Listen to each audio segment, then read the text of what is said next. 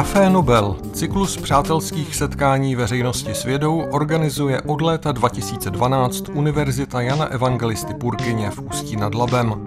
Přednášky na nejrůznější témata se konaly a dosud konají na řadě míst Ústeckého kraje, v kavárnách, klubovnách i přednáškových sálech. Prostřednictvím našeho podcastu vám chceme přiblížit nejen aktuální přednášky, budeme také lovit v našem archivu.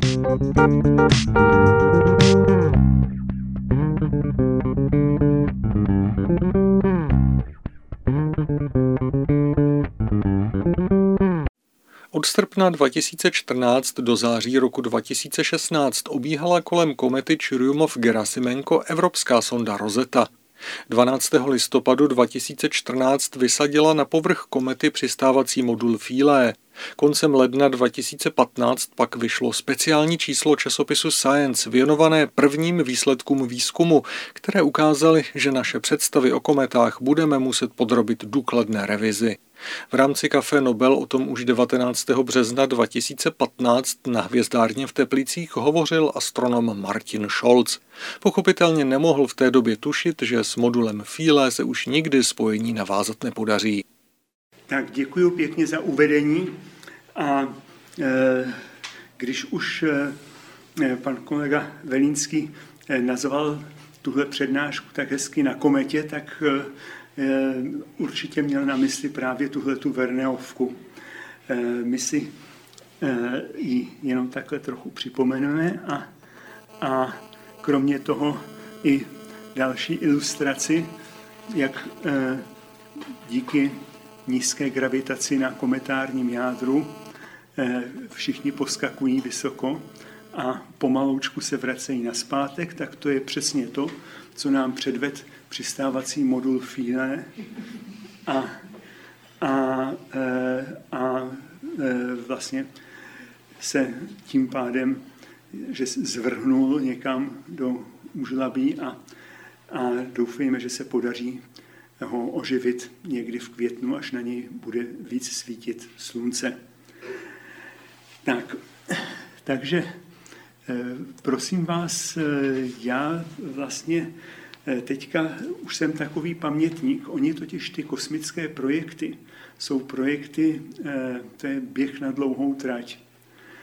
Takže jedna generace astronomů přijde s myšlenkou něco stavět což bylo eh, okolo eh, roku 1984, eh, kdy probíhala mezinárodní kampaň, nebo začínala mezinárodní kampaň pozorování Halejovy komety, International Hale Watch. A vzhledem k tomu, že naši astronomové, zejména profesor Vladimír Vanísek, který eh, vedl Astronomický ústav univerzity v 70. Eh, letech, eh, tak měl dobré mezinárodní konexe a tak International Watch začínal vlastně s velkým meetingem v Praze v tom roce právě 1984. V tu chvíli už Halejova kometa při tom svém návratu Eh, který vyvrcholil v eh, březnu roku 1986, kdy, byla, kdy procházela přísluním, tak eh, v tom roce 84 už byla vlastně rok po objevu. Ten snímek, na kterém byla objevena, je z roku 83. No a, a tak se rozběhly okolnosti, Eh, tak, že nás eh, přizvali eh, kolegové z Německa, z Ústavu Maxe Plancka pro jadernou fyziku k spolupráci na experimentech, které měly analyzovat kometární prach. Člověk se nesmí nechat mílit tím názvem, že to byl Ústav pro jadernou fyziku. Eh, tam eh, bylo veliké oddělení eh, kosmické. Studovali se tam jadernými metodami meteority a, a ke studiu prachu tedy už taky od toho byl jenom malinký krůček. Tam jsem strávil vlastně dva roky na přípravě a potom na vyhodnocování dat se sond Vega a Giotto, ale zároveň v té době už se tam připravovala sonda Rosetta.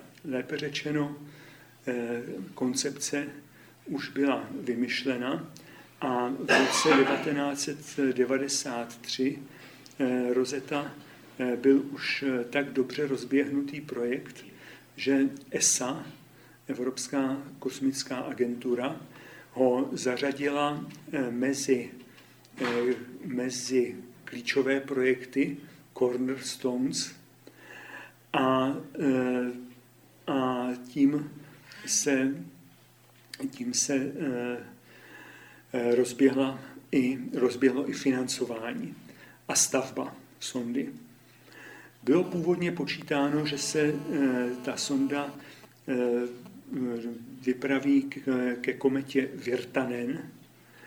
A, a protože francouzská nosná raketa Ariane 5 měla v roce 2003 nějaký, nějaký karambol a celý ten program se vlastně zdržel, tak, tak sonda Rosetta mohla odstartovat až později, ale tím pádem už neměla jako cíl kometu Virtanen, ale kometu Čurjumov-Gerasimenko, u které teďka, teďka se vlastně pohybuje. Tak, podívejme se nejdřív, nejdřív na mise, které jsme zažili ke kometám. Tohle je, tohle je sonda Giotto, evropská, vypuštěná ESA, ale se spoluúčastí americkou. Tady potom je její schéma. Ta sonda letí tímto, tímto směrem, nebo letěla tímto směrem, to znamená, prachové částice, které byly analyzovány, tak, se, tak vstupovaly do analyzátoru z téhleté strany. Tady je anténa pro spojení, tady je kamera a trochu, trochu podobné k tomu byly sondy Vega, které nesly stejné nebo podobné analyzátory prachu jako ta sonda Giotto. Ty analyzátory, tak ty, ty vypadají, vypadají takhle. Hned řeknu, co, co, co znamená. Ještě, ještě se podíváme na, na schéma toho analyzátoru.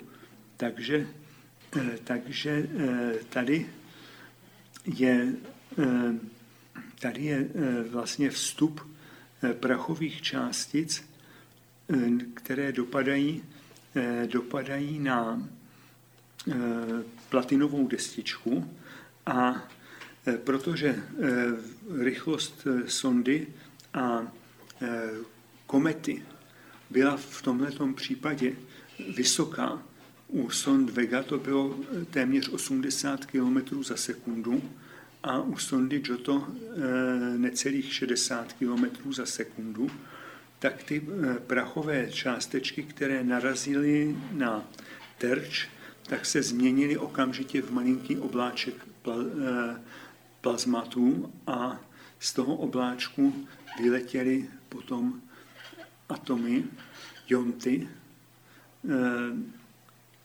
a ty letěly takovou rychlostí, která byla dá, je dána jejich hmotností.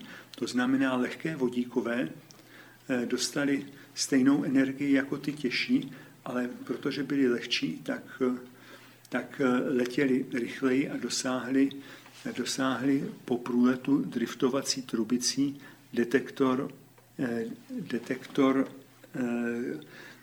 na kterém, na kterém udělali, udělali vlastně nábojový puls, proudový, proudový puls.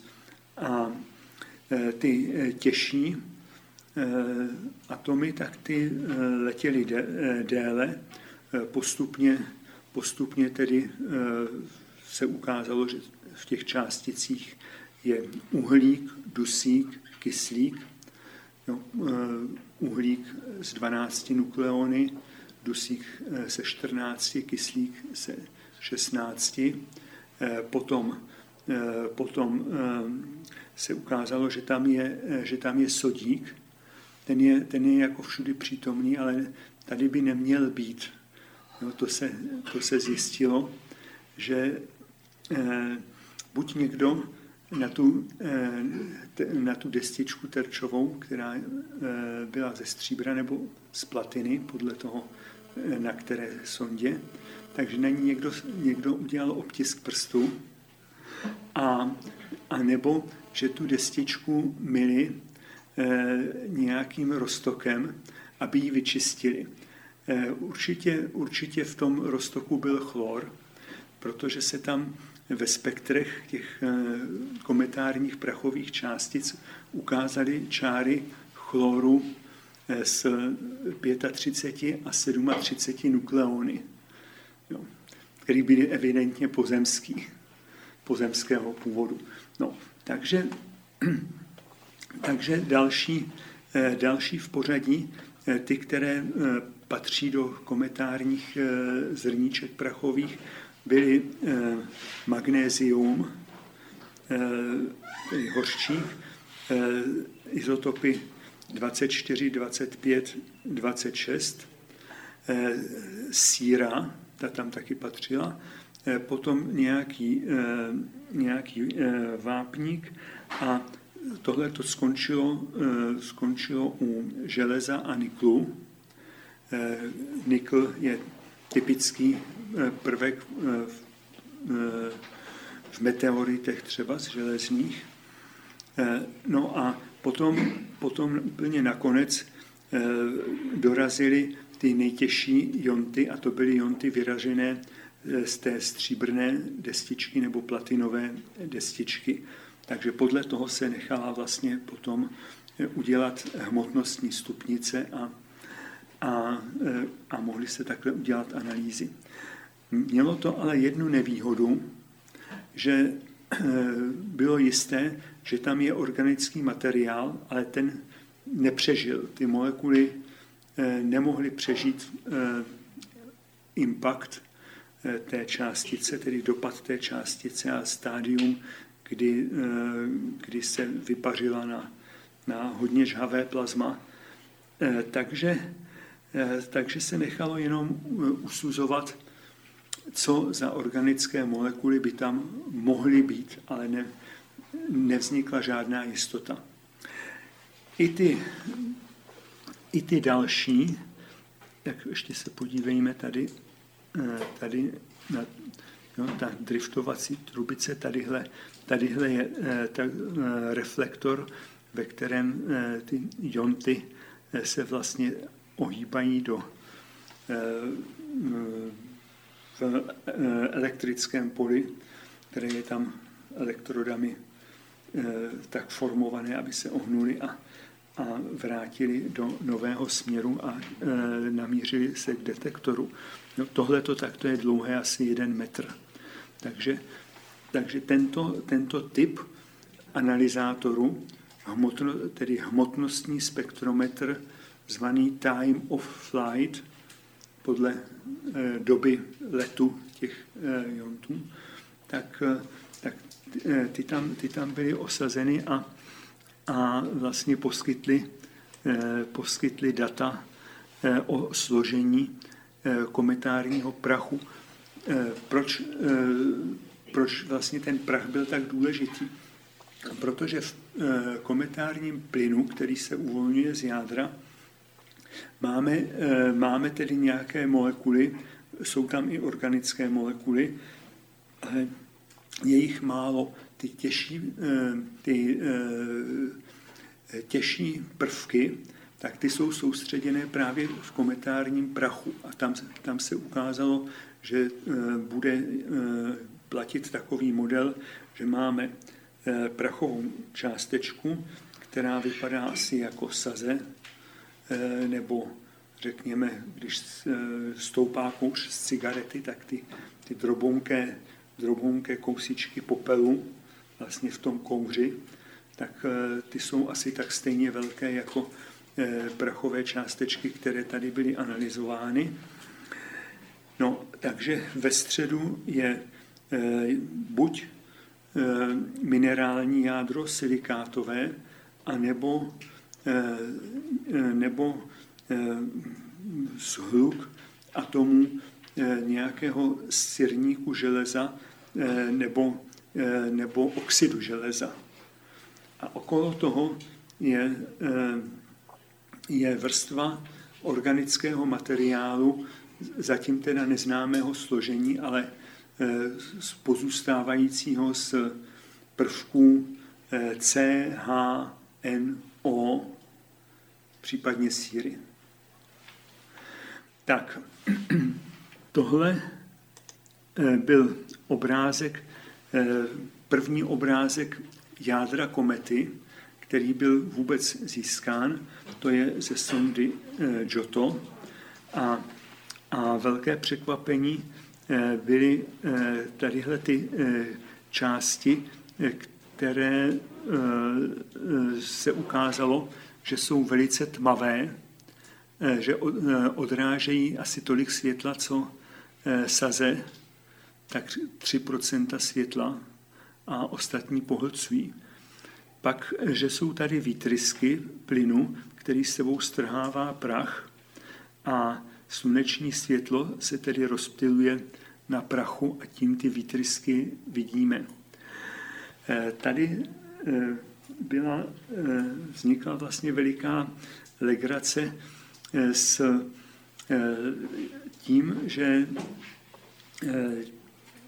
bylo třeba zamířit kamery na eh, jádro. A eh, všichni předpokládali, že eh, to jádro bude z celé komety, z celé té okolní atmosféry to nejsvětlejší, ale, ale ukázalo se, že to nejsvětlejší je právě tady ten výtrysk, takže kamery, které byly pointované na, eh, na, nej, na nejjasnější místo eh, v vzorném poli, tak, eh, tak potom při větším přiblížení sondy mířili tady do toho výtrysku a jádro uteklo ze zorného pole pryč. No, tak, tak tím je tady k mání jenom snímek ze vzdálenosti, jak tady můžeme číst, 3825 eh, kilometrů, ale bylo, bylo eh, v možnostech těch sond eh, udělat snímky ze vzdálenosti okolo 150 kilometrů. No, sondy prolétaly poměrně blízko k jádru a tak se stalo, že eh, sondu Giotto zasáhla eh, částečka, která eh, měla větší hmotnost, mnohem větší hmotnost než ty prachové, co analyzovali přístroje. A ta asi dvougramová částečka dokázala, dokázala jaksi roztočit nepatřičným způsobem sondu Giotto, takže ona se z toho musela potom nějakou chvíli vzpamatovávat. Eh, na to, na to si vzpomeneme potom, eh, až uvidíme, co nám eh, přinesla sonda Rosetta. Takže tady, tady máme ještě sadu snímků z různých vzdáleností. Právě je tady vidět, jak je pointováno na nejjasnější místo a jádro utekl z obrazu. No, eh, pak, eh, eh, pak máme řadu dalších jader, které byly pozorovány sondami z blízkosti a, a v každém případě ale šlo vždycky jenom o hrozně rychlý průlet kolem sondy, kolem jádra. Jo? Takže eh, sonda, eh, to byla kometa Borelli, tady eh, jo, eh, navštívená sondou Deep Space 1. Eh, tady jsou rozměry. Potom eh, deep, sonda Deep Impact tak eh, byla u komety Temple a získala tenhle ten obrázek. Sonda Stardust eh, u komety Wild 2 tenhle ten obrázek a sonda Epoxy u eh, komety eh, Hartley 2, to byl tenhle ten obrázek, tak to si myslím, že je jenom tak na, pro představu. Tady, tady je uh, Stardust a, a uh, sonda, tedy uh, kometa Wild 2, uh, Temple ta, eh, tu navštívila ještě potom eh, sonda Stardust, její prodloužení Next v roce 2011. Jo, takže 14.2.2011 pořídila tenhle ten snímek. No a pak ještě son Deep Impact, pardon, ne, tohle to tak, to je Hartley. Tady je Deep Impact, jo, kterou pamatujete, kde byla svržena vlastně ta přistávací část na sondu. Tak, no, tak takhle, takhle, to, takhle to vypadalo. A to bylo, to bylo všechno, eh, co eh, bylo k dispozici předtím, než eh, vyletěla sonda, sonda Rosetta, a než se teda dostala ke kometě Čurumův Gerasimenko. Tak, teď Eh, teď eh, podívejme se, uděláme si, uděláme si odbočku, eh, co, co to vlastně je rozeta.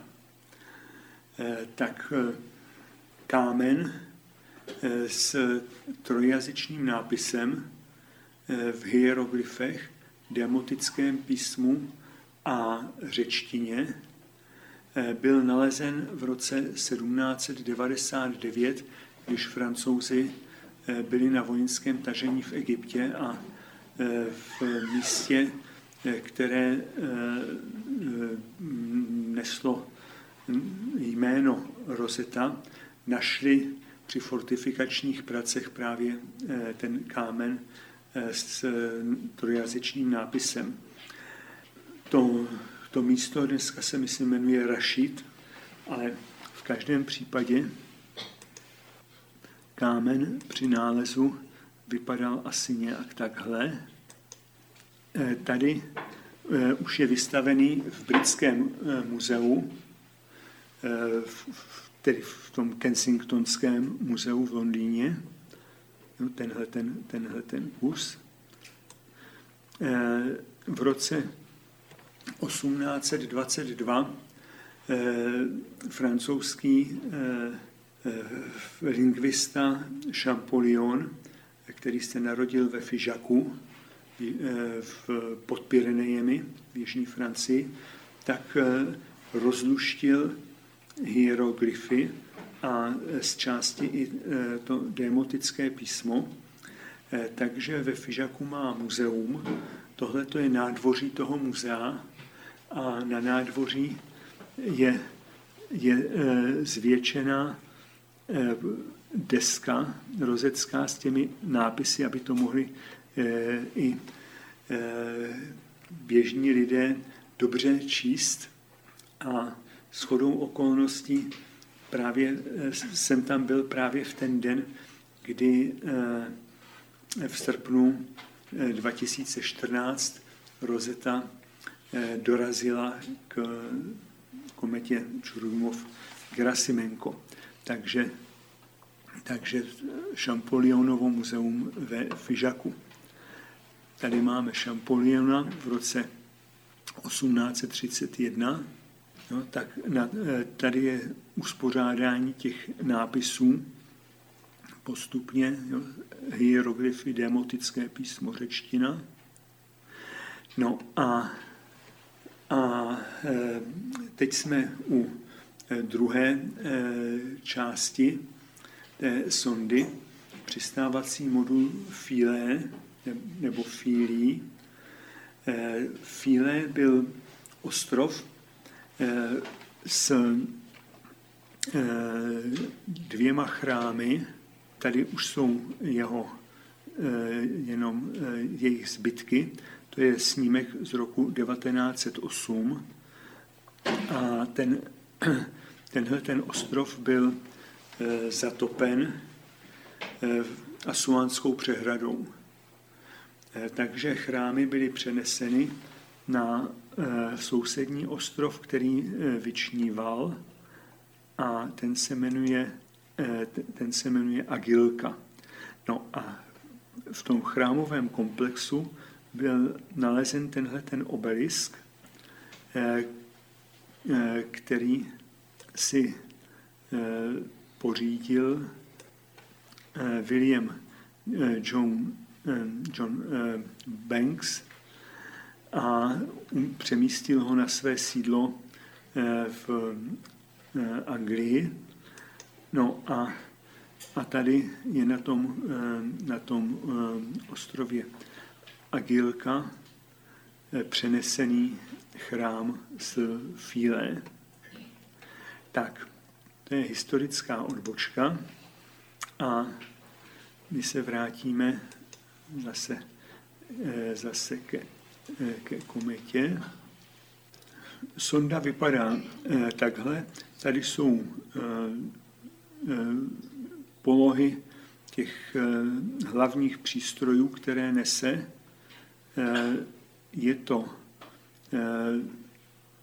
dlouhofokální kamera, širokofokální kamera a kamera, která zobrazuje v viditelném a infračerveném spektru.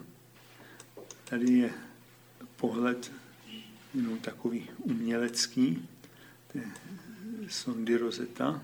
A tady je eh, ten přístroj Virtis, jo, eh, tedy Visible and eh, Infrared Thermal Imaging Spectrometer.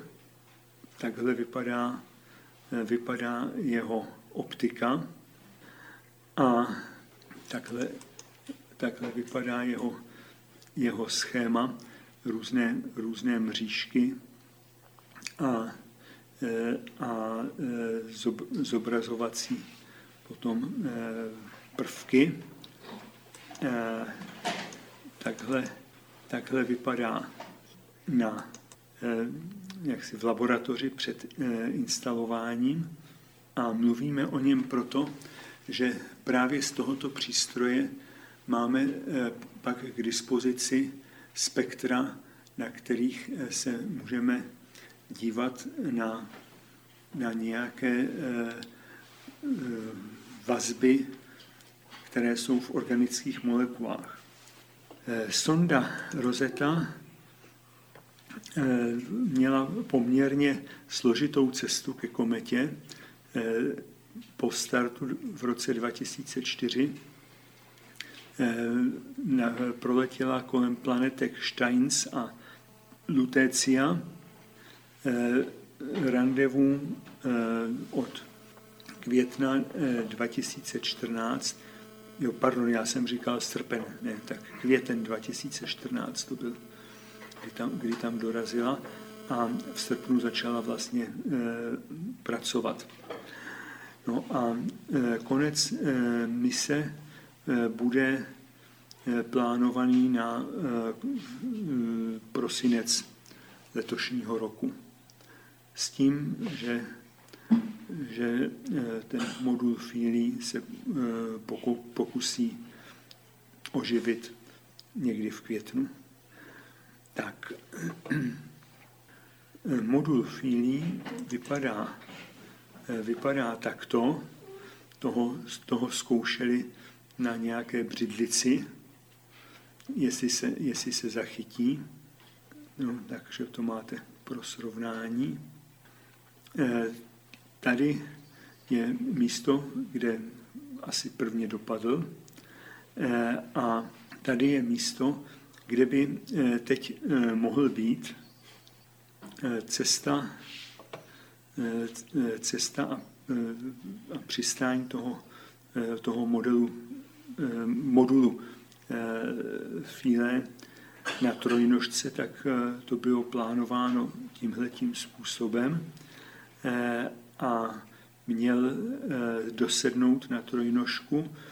Eh, tady jsou eh, potom vývrtky, které se měly přivrtat k podložce a ještě během přistání měla tady tryska tu sondu, to, ten přistávací modul přitlačit k podložce. A kromě toho ještě se měly vystřelit harpuny eh, slany, které by eh, fixovaly tu, ten přistávací modul zase podložce. Tak nic z toho se nestalo, nic z toho se nepovedlo. Eh, pro vrtáky byl materiál pod povrchem Eh, komety příliš tvrdý. Eh, tryska se eh, poškodila nebo prostě nefungovala dobře a ne, nepřitlačila ten modul k podložce a, a harpuny se nezachytily.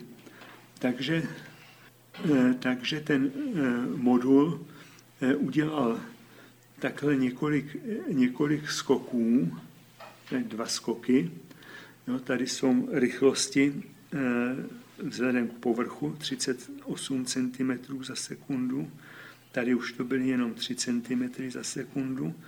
No, ale, ale dopadl, dopadl a položil se a, a eh, jeho panely, které, eh, sluneční panely, které pokrývají vlastně celý povrch, tak se dostali, dostali v tom údolí, kam, kam dopad do stínu. No, takže tady, tady někde by měl být. Nicméně eh, z baterií, kterou byl vybaven, tak, tak dokázal nějakou hodinu ještě pracovat. No, tak tady, tady jsou takhle zas, za, ty skoky, jo, první, Eh, druhý a, a závěrečné místo. Asi jeden kilometr od e, původně plánovaného místa dopadu. No, takhle nějak to mělo vypadat a tady je model na předvádění veřejnosti. Tak. E, to, byla, e, to byla tedy sada přístrojů na fíle a na rozetě. Teď se podívejme ještě na kometu Čurumov-Gerasimenko a na, na naprosto bizarní e, tvary. To kometární jádro, jak za chviličku uvidíme, tak e, můžeme srovnat s eh, menším městečkem, co do velikosti, a e, co do e, gravitace, tak e, tak eh, je tady, eh, je tady eh, vlastně spousta skal, které na zemi by nikdy takhle nemohly stát, protože by se ulomily. Ale na tom kometárním jádru klidně stát můžou. Je tady, je tady řada balvanů a jo, tady, tadyhle je snímek Eh, ze sondy Rosetta, která právě eh, tam v tomhle místě eh, zaznamenala ten přistávací modul File, jo, tady není, tadyhle je, a tady je jeho stín na povrchu. Tak ta skaliska jsou zcela, zcela bizarní. Tady vidí, je vidět, že z určitých míst z toho jádra tryská plyn, který sebou strhuje prach a to je to, to, je to co, co tyhle ty výtrysky, to je to, co tady vlastně svítí rozptýleným slunečním světlem. No, to, co vidíme, není plyn, to, to, to, co vidíme, je světlo rozptýlené na prachu. Tady je eh, jeden z, po, eh, z asi, eh, asi 15 typů povrchu, eh, nazvaný husí kůže. Ty, eh, tyhle ty kameny eh, jsou velké, když tady máme 50 metrů, tak eh, ty jsou velké tak asi 5-8 metrů. A planetologové, kteří to studují, tak se domnívají, že v tomhle by mohly být skryté, skryté jaksi klíče k tomu, jak vznikaly eh, kometární jádra. Eh, v každém případě už teďka je jasné, že kometární jádra eh, tohoto typu, ta kometa Čurumov-Gerasimenko, tak ta patří do Jupiterovy rodiny komet, to znamená, Jupiter je odchytil když se eh, z vzdálené eh, části sluneční soustavy někde mnohem asi dál než za Neptunem eh, dostali do, do blízkosti Slunce Jupiterova gravitace a její hra se sluneční gravitací změnili dráhu té komety na dráhu, kterou má kterou má ta eh, kometa teď. A, a tak vlastně nám eh, z okraje sluneční soustavy, z míst, která byla typicky hluboko pod, hluboko pod bodem, kdy ledy,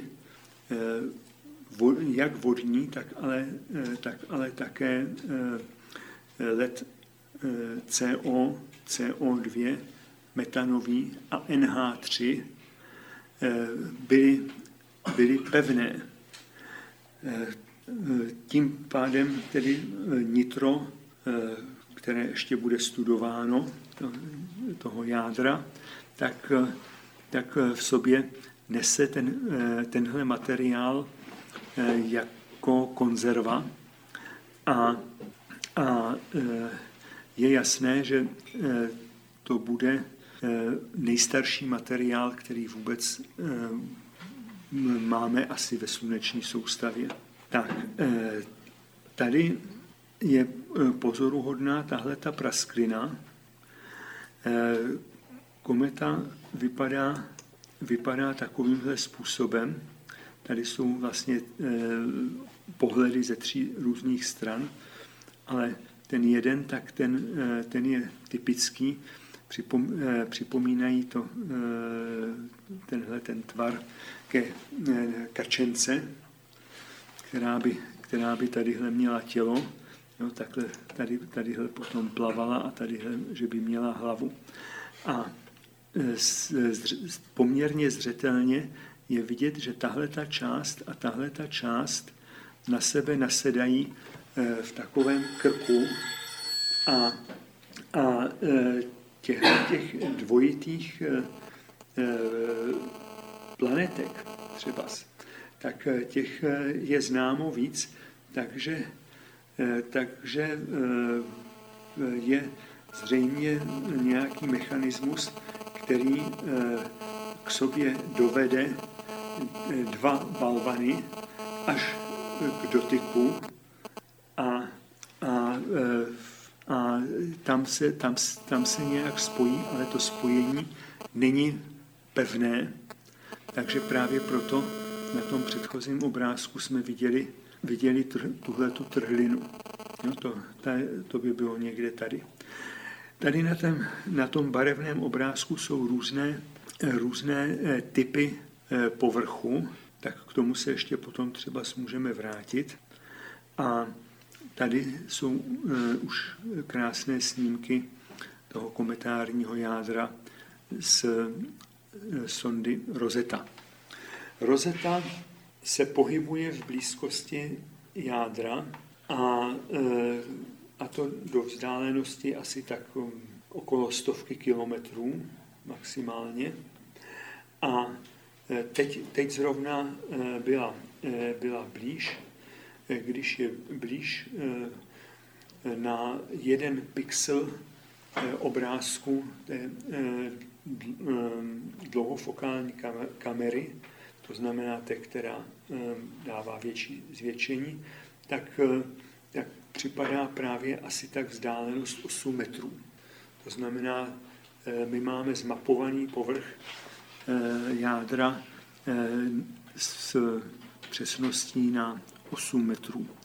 No, tady jsou krásně vidět výtrysky, které vycházejí tady z toho krku, kde jsou oba balvany spojené.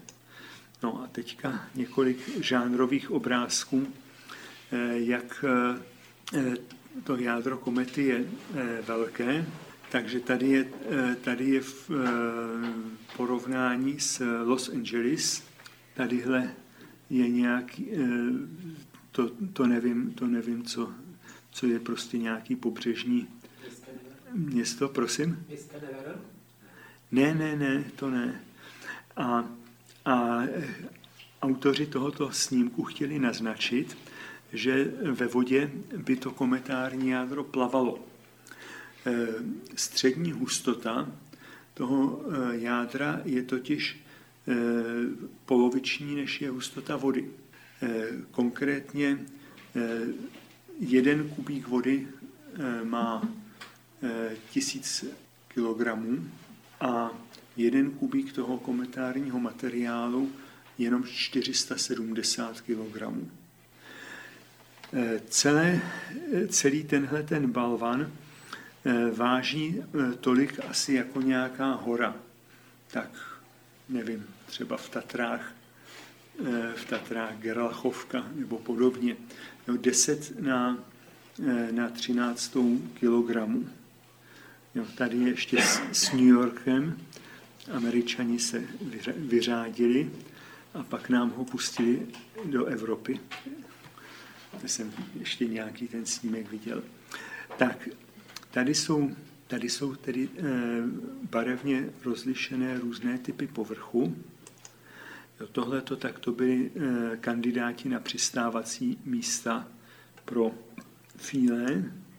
A e, teď, když se podíváme na, ta, na ty typy povrchu, tak je tady kráterovaný povrch, Eh, kde, kde jsou jasné stopy po impaktech, takže, takže eh, poměrně asi eh, větší rychlostí naraze, naráželi do povrchu toho, toho jádra část balvany o velikostech až nějak, nějaký kilometr maximálně. Rozměry toho jádra, tak ty ty tady, ty tady máme, ty pak můžu odcitovat. Eh, a, eh, a krátery vypadají tedy podobně jako na měsíci. Eh, když dojde k impaktu, když tam něco dopadne, tak se roztříští materiál, který tam byl v tom podloží, roztříští se i projektil a, a do prostoru Eh, jsou vyhozeny eh, úlomky a, a, eh, a nejrůznějších velikostí, včetně prachu. Takže tohle, pokud, pokud, to, pokud to nepřekoná únikovou rychlost z toho jádra, ta je z různých míst různá. Jo, když byste četli Eh, potom, že úniková rychlost toho jádra je taková a taková, tak eh, jako je, z různých míst je opravdu eh, rozdílná. Viděli jsme, že, že těch několik centimetrů za sekundu bylo, kterou, kterými se přibližoval modul Fíle k povrchu, tak bylo pod unikovou rychlostí těch 40 cm za sekundu bylo ještě také pod unikovou rychlostí, ale v některých místech 1 metr za sekundu už by stačil k tomu, aby natrvalo ten balvan opustil, eh, opustil eh, gravitaci jádra. No, takže, takže eh, naspátek na to jádro napadal nějaký materiál, který tam vytváří regolit, tedy vrstvu prachu a tříště. A ten tam je ale jenom na některých, na některých místech. No, takže tam eh, potom je to jenom na, na některých místech eh, povrchu. A tady, tady, tadyhle, tadyhle by eh, byl vidět ten regolit. Tady je také něco nasypáno. Leží tady, leží tady kameny, ale tohle je zbavené regolitu.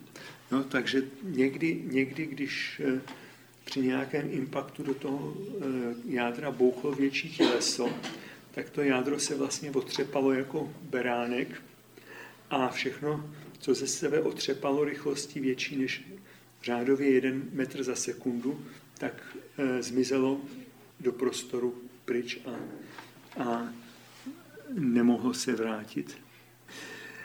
Tak, tady je e, výsledek Eh, studia spektrometrem eh, v viditelné a infračervené eh, oblasti.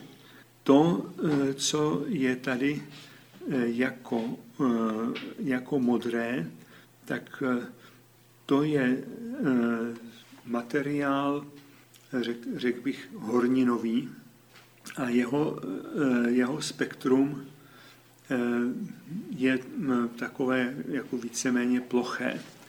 To je, to je tady znázorněno touhle stupnicí. Tady to spektrum je, je prostě ploché, takže šutry.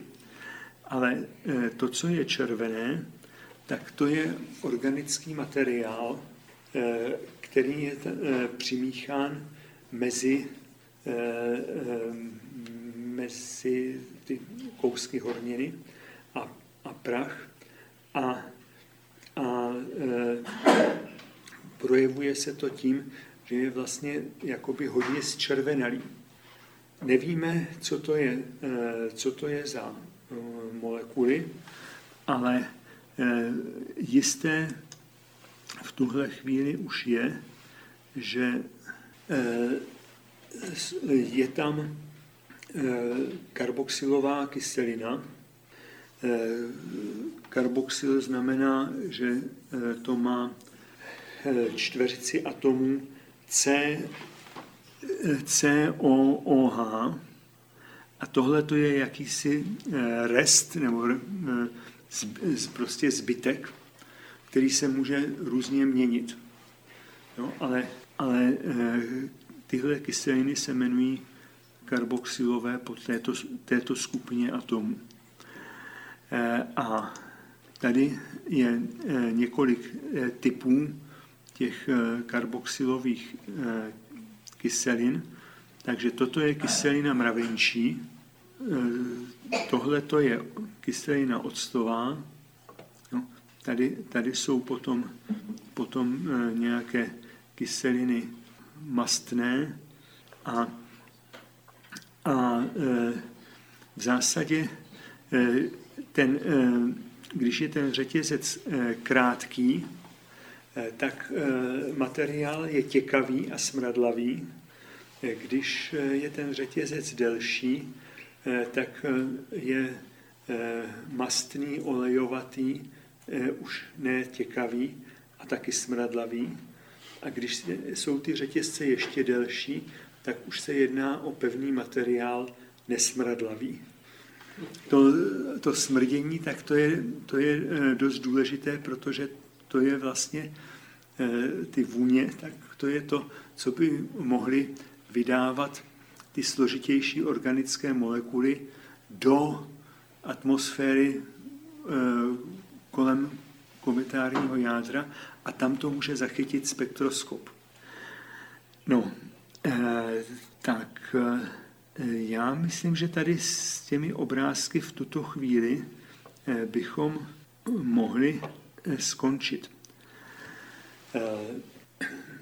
Někdy koncem prosince v loňském roce bylo připraveno číslo časopisu Science, které je věnováno právě jenom kometě Churyumov-Gerasimenko a vyšlo koncem ledna, asi 25.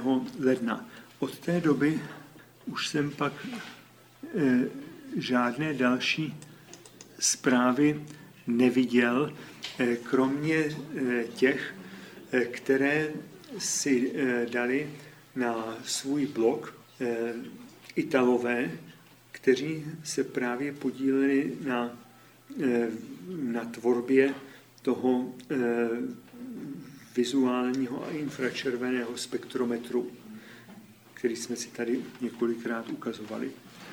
Takže tohle jsou, jsou abstrakty několika článků z toho lednového čísla Science a můžeme, můžeme tady tedy z toho číst, že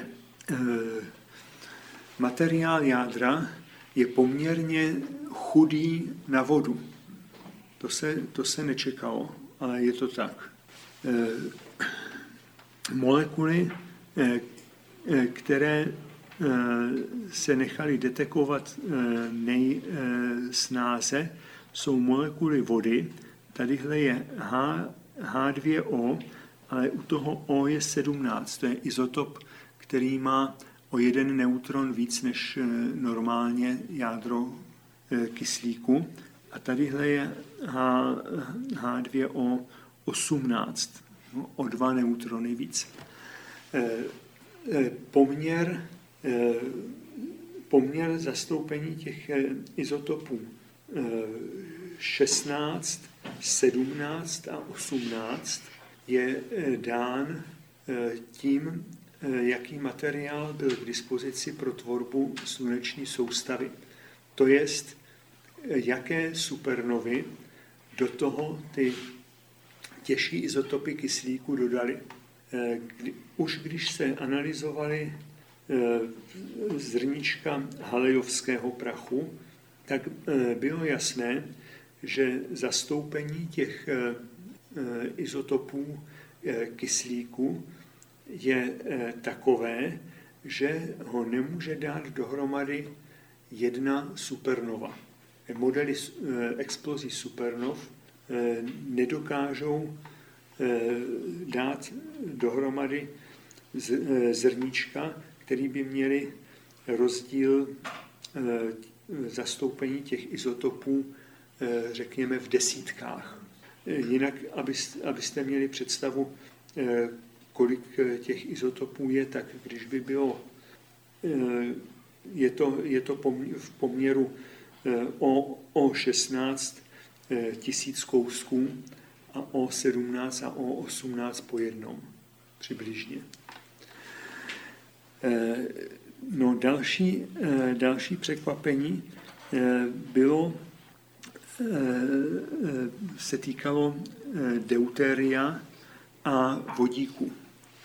Zase deutérium má dva nukleony, neutron, proton, a, a porovnávalo se zastoupení Jo, ten nechá, dobře se nechá v, i v optickém spektru odlišit spektrální čára od deutéria, od spektrální čáry od vodíku s jedním protonem. No a porovnávali se tedy výsledky od komety Churyumov-Gerasimenko s Jupiterem a vychází, že deuteria je tam asi třikrát víc. A, a je to i víc deuteria, než máme v, u nás v mořské vodě. Takže vývoj názorů na přítomnost vody na, a na původ vody na Zemi udělal během několika měsíců několik kotrmelců. Tak my jsme se učili ve škole v 50. letech, že voda na Zemi je vulkanického původu. No, že, že se vyvrhly, vyvrhly oblaka páry ze sopek. No to je pravda, sopky to dělají, ale to neříká nic o tom, kde se ta voda na Zemi vzala. No, jenom, že se dostala z hloubky na povrch. No, potom, eh, potom eh, bylo eh, celkem jasné, když se v 70. letech rozpoznala řada kráterů na Zemi, že jsou impaktního původu po dopadu malých planetek, anebo možná kometárních jader, ledových kometárních jader, tak, eh, tak se řeklo výborně, tak eh, byly to komety, které na Zem donesly vodu při tvoření země, eh, protože v těch heliocentrických vzdálenostech, co se tvořila země, voda existovat nemohla. No, ta, ta by se prostě vypařila, vzdálila a musela se vzdálit od slunce takže někdo, někdo ji musel přinést. Tak eh, se soudilo, že komety. Eh, teď eh, se na začátku studií komety Čurumov Gerasimenko řeklo, no to je báječný, vody, vody, by, vody by bylo dost, když se to spočte, kolik, kolik komet mohlo být přítomno v tom zárodečném hm, oblaku, ze kterého se vytvářely planety, tak, eh, tak, nám to, tak nám to docela, docela sedí. Mohli narážet na Zemi, eh, eh, vodu, kterou tam přinesli, tak té se Země už nezbavila, protože, protože má dostatečnou gravitaci na to, aby si atmosféru i včetně vodní páry udržela. No a teď, teď, přišla, teď přišla ta zpráva o větším zastoupení deutéria, která tohle zase, eh, zase vyvrátila, takže teď si eh, řada lidí myslí, že se voda na Zem dostala eh, z ledových planetek, které vznikaly někde ve vzdálenosti, řekněme, já nevím, Jupitera. Jo, tak, takže a a e, vysoký, vysoký poměr deutéria a vodíku ve vodě je tedy 5,3 krát 10 na minus čtvrtou, jo, takže to je třikrát, e, třikrát víc. A, a, e, jo, a tady, tady to máme tedy e, e, máme ty, e, ta čísla. No, další věc, co je hrozně zajímavá, Eh, tak eh, jsou eh, kameny o velikosti metrů až desítek metrů, které poletují okolo toho jádra, vlastně ho obíhají a zřejmě jsou tam od minulého průchodu perihelem.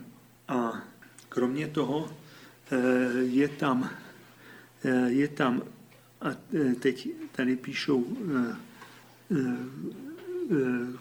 přibližně 10 na, tady vy to čtete lepší než já. No, 10 na 10, 10 na pátou zrn větších než 5 cm, které obíhají jádro také na vázaných dramách. No a pak, pak že z jádra vyletují zrníčka do dvou centimetrů velikosti a, a tím máme poměr prachu ku plynu v té komentární atmosféře 4 plus minus 2 a, a to je zase, zase daleko víc, než se, než se vůbec čekalo. Tak, to jsou, to jsou, myslím, ty hlavní údaje, které o jádru komety Čurumov Gerasimenko máme. A já tady mám potom abstrakty těch jednotlivých článků, z nich jeden se týká struktury jádra a aktivity té komety, to znamená, jak pracují výtrysky.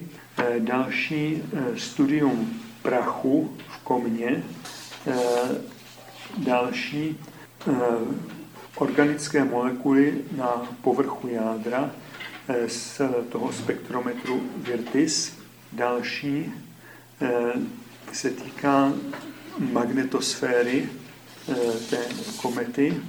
Další je eh, morfologická diverzita, eh, tedy rozrůzněnost typů povrchu na jádře. A eh, další je potom věnována poměru deutéria a vodíku. Další je věnována proměnosti a heterogenitě komy, tedy té atmosféry té komety, a poslední podpovrchové vlastnosti toho jádra. Takže to je obsah, eh, obsah toho speciál, speciálního čísla Science, které vyšlo koncem ledna. No a můžeme se těšit, že, že budou nějaké další výsledky potom k mání až bude chvíle pracovat. A myslím si, že, že přesně situaci vystihuje eh, ta eh, vědecká eh, práce. To znamená, máme tam, máme tam sondu, která, která pluje prostorem vedle jádra, může ho studovat a tak dále, tak nebudeme říkat žádné výsledky honem rychle předem, než, než se nazbírá toho víc. No, takže asi si můžeme těšit, těšit na nějaké definitivní nebo definitivnější výsledky až po skončení mise komety, uh, u komety Čurumov Gerasimenko. Tak, já jsem teďka povídal asi už docela dlouho, takže eh, ať se dostane také na případné dotazy pokud budu, budu schopen na to odpovědět. Tak děkuji za pozornost. Thank you.